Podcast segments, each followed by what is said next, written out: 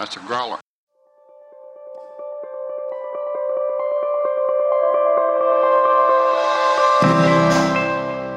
Do you feel like you took a wrong turn in life?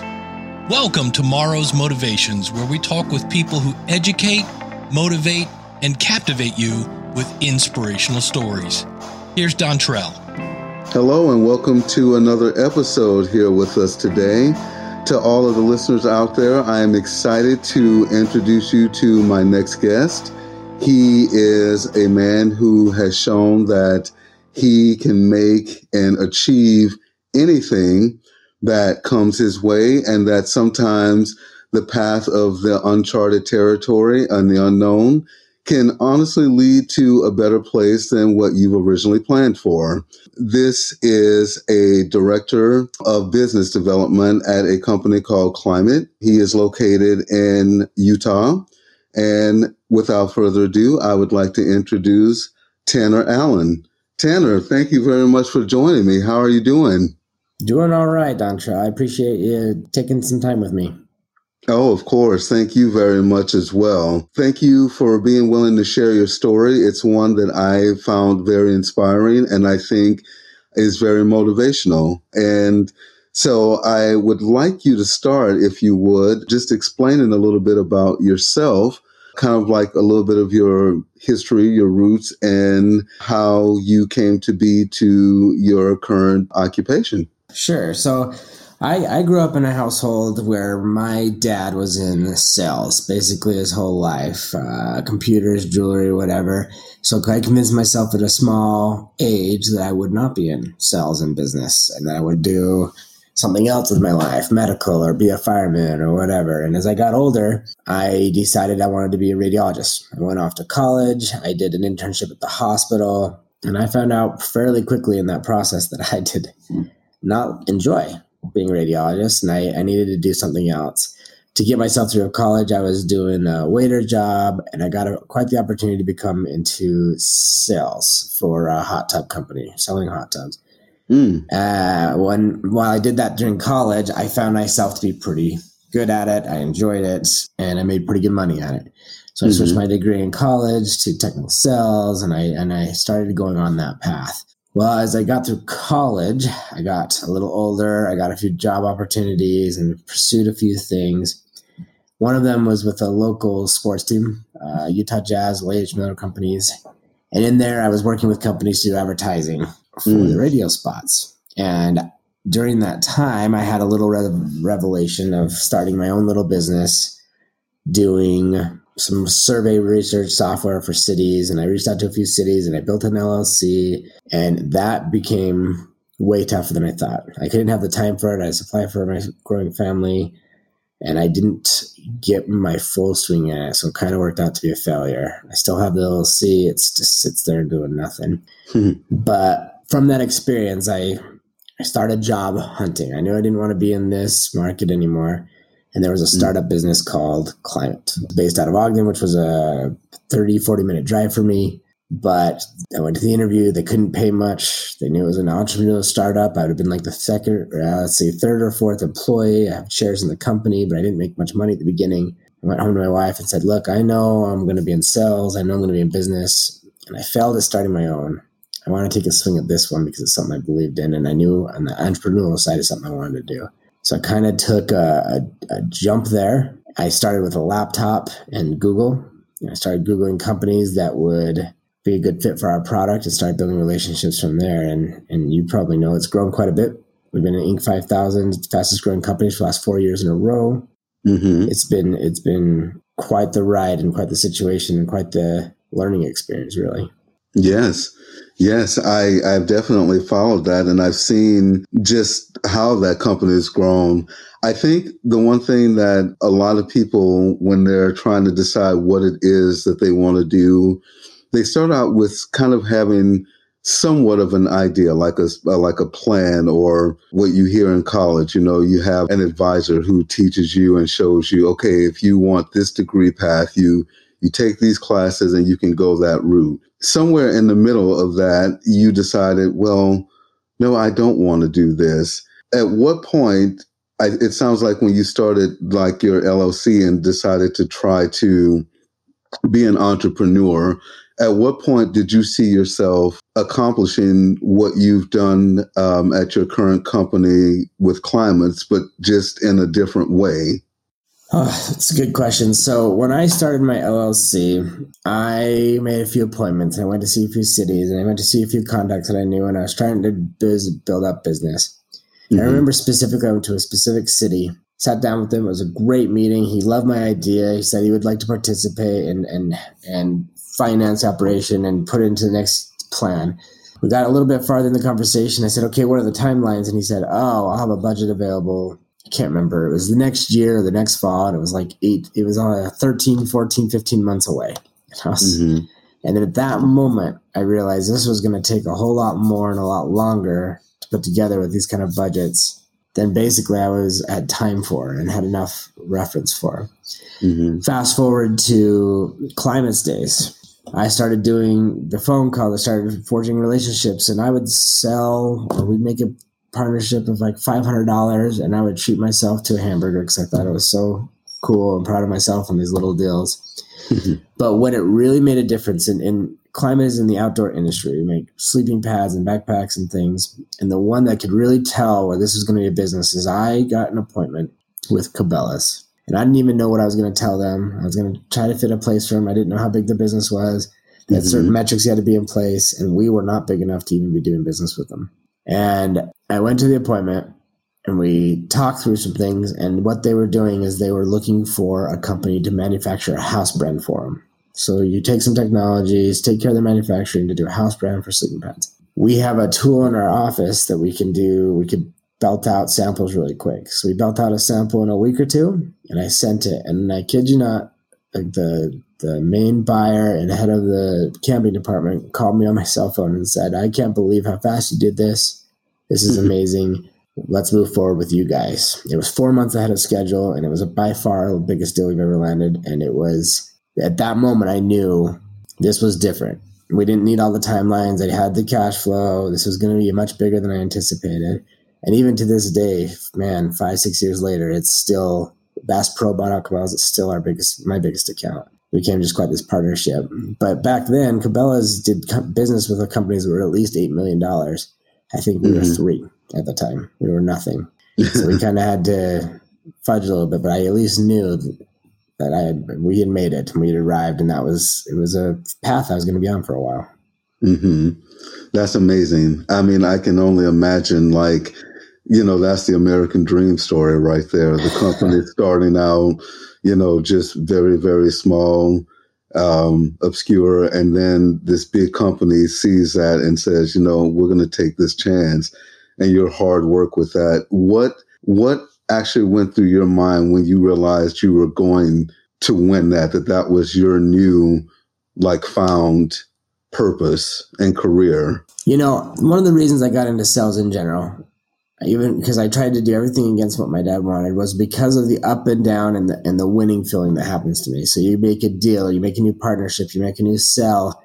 Mm-hmm. I love the the pitter patter of the heart in a sense where your stomach gets butterflies and it's just a good win that you just big breaths and you with lack of other words you pat yourself on the chest.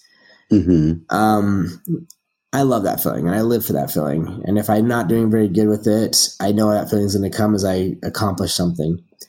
And at that moment, when I got the phone call from Cabela's and they said, let's do it, I, I, it's hard to explain how much my heart was beating out of my chest. And you don't want to show that excitement to them. It's just, oh, yeah. that's good news.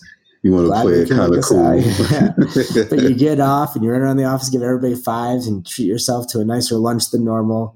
And you, you have to take sleeping pills that night because you're just, your heart was racing because of the big accomplishment. And I, I live for that feeling. Mm-hmm. And if I mm-hmm. can find that feeling, whether it be with Klymit or even in personal wins in my life, that's what I enjoy. And so that's what, in that moment when they called, we, I did. The fives were in the office and we all went to a nice lunch and said, okay, we're, we're here to stay. That's awesome. That's awesome. And since that's happened, you said it's been about five or six years. Um, what has been some of the the biggest growth that you've seen in yourself during that time? How have you changed along with that success? You know, th- that call was a big milestone in my in my career, but it also created quite the uh, confidence level and the ability that knows that I knew that Klymit or I myself could do something. It could do something bigger. Mm-hmm. So as I went into my next sales calls, and my next conversations, I would use examples of what we're doing with other companies like Cabela's, and and it became such a big confidence booster for me on what I could do. It was no longer please work with me, please work with me. It was more like, hey, look who we're looking with. Would you like to work with us? And once that mentality changed with me, with Klymit, mm-hmm. what a what a game changer on the way I presented things and the way I started communication and and partnerships. And I, I believe that for life, but that uh, having confidence in yourself and, and, the ability to know that you can, no matter what it's in, even if it's with your family or with your friends or with a business, it is one of the biggest enlightening features that a person can have, at least, of course, in my opinion. Mm-hmm. once I found it, once I knew that we were going to be a big deal, and once that people started saying, "Oh, you work for Klymit," that's awesome. I know them. It just there's not that's a great feeling. It's a great accomplishment to know that that you're a part of that and it just mm-hmm. gives you mm-hmm. confidence in other aspects of your life. It just changes the career path. Now, when I started, it was cold calling from little shops from Google. And after that mm-hmm. Cabela's deal, I found that I could work on much bigger, more complicated, bigger turnout projects. And that did take a big turn. I set up teams and marketing platforms to create custom SKUs for bigger companies. And, and I've built up quite the business for Klymit under that arm mm-hmm. in that mm-hmm. direction. It was a big change, not only on me personally, but the way I looked at Klymit and what else we could do. So, have you felt that you've grown a lot just with your knowledge in that business field, like that it's something that you just learn and you don't necessarily need school or training for in that sense? That's a good good question. Yes, for sure. I you learn what you can in school and you learn about case studies and examples but in the when i got to these certain situations or these certain things that you learn about our ips or the or the sales processes or the marketing terms that retailers go through. That is that is such a different learning experience, hands-on experience. I went to meetings where they used acronyms I've never heard before and had to hurry and Google it in my free time to make sure I knew what I was talking about. The hands-on mm-hmm. experience of being able to learn those things in a business setting is is unmatched for sure. I, I found that as I've talked with other businesses or other fields or other careers. I, I, it gives me a better sense of what they're talking about or forecasting or comparable conversations from a much bigger scale than, than when I got out of college. Mm-hmm.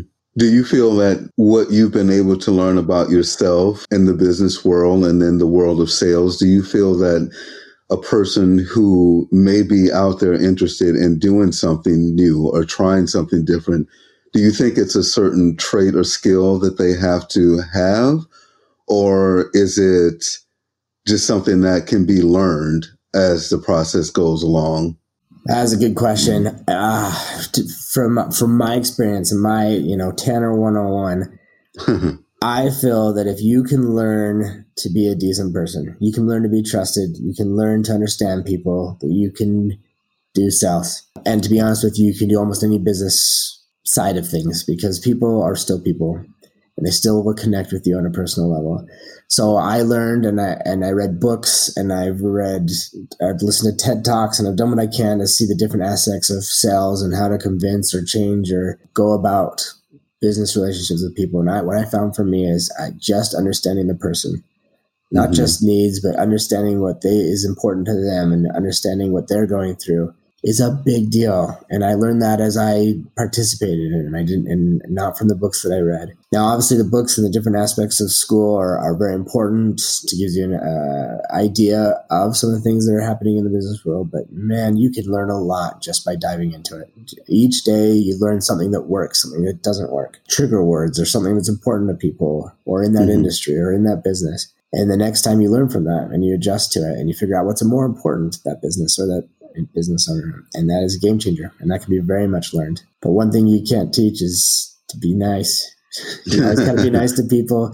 You got to understand everybody's a person. They all have their reasonings. They all have their families. They all have their stories. Mm-hmm. you treat them like people, it can go a long ways. I agree. I think we need a lot more of that in our day to day. And I, I'm glad to hear that that's how you personally run not only yourself, but your business um, aspirations and goals. For those listeners out there, how would you personally yourself define success? That is that is always the question, isn't it? I success is is what an individual makes of it. I don't think it is completely just money or business, but I think success is is life in general. How you treat other people, how you treat your kids, what you make of this life, and as long as you're happy is a success. If your if your happiness is running a fast food restaurant or working at a fast food restaurant or if your happiness is playing soccer, if you're happy every day, that is a success. If you're good to your fellow people and your fellow man, and especially your family and your kids and any other aspects of your life, it, it's going to be that counts as a success for the individual. It's definitely in the eye beholder. I mm-hmm. get uh, not irritated, but it, it surprises me when people measure success only by a paycheck or what mm-hmm. their house looks like or a car. And I think those things are nice. I have a car and a house, but that's not how you that's not how you measure it. But if you can look at that person and they are happy to be that parent and they're loving their life or they're happy dealing with their fellow man or just happy jogging along, I feel like they're being successful. They're doing what they want to do and they're being happy about it. Success is defined in the eye of beholder for sure. Definitely with more meaningful things that are a little bit deeper than the material things you mentioned, the house or the car, but being with your family and how you treat one another yeah, it, and it can depend on the person. It really can, but mm-hmm. defining it by physical attributes or, or, physical possessions is not always how success works out. Mm-hmm. And I've seen people that have have failed four times in businesses and they got the fifth one going. I, I look at them successful the whole time. They learned, they built a family, they built a life, they built relationships. They're being successful. Mm-hmm. Awesome. I, I hope I can teach that to my kids. well, I'm sure you're a great example to them just by them seeing how you're living now and what you're doing. I'm sure you do as much as you can, even in the community you're in and trying to help lift others up. So as they get to that age, especially around college age, I'm sure they'll be able to say, Hey, you know, dad's been doing this since as long as we can remember. And so this is how we're going to live our life as well. I can surely, surely hope so. Right. the fingers crossed. right. fingers crossed. My mom, my mom told me as a kid is that she did her best job to raise me to be a man, and at that point, it's up to me to define the rest of my life. I, I, think that is a, a, great way to look at it. Is I could do what I can for the kids and for the community to, to build up the best possible reason for success, whatever mm-hmm. that means to them. But at that point, it's up to them what they make of it for sure. That's right.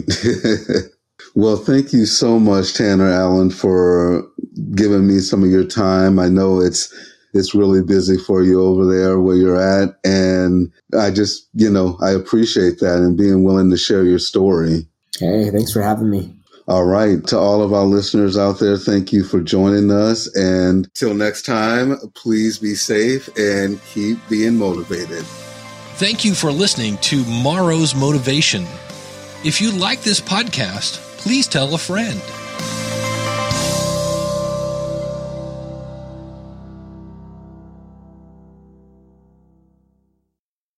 Wow, something is really different on the growler.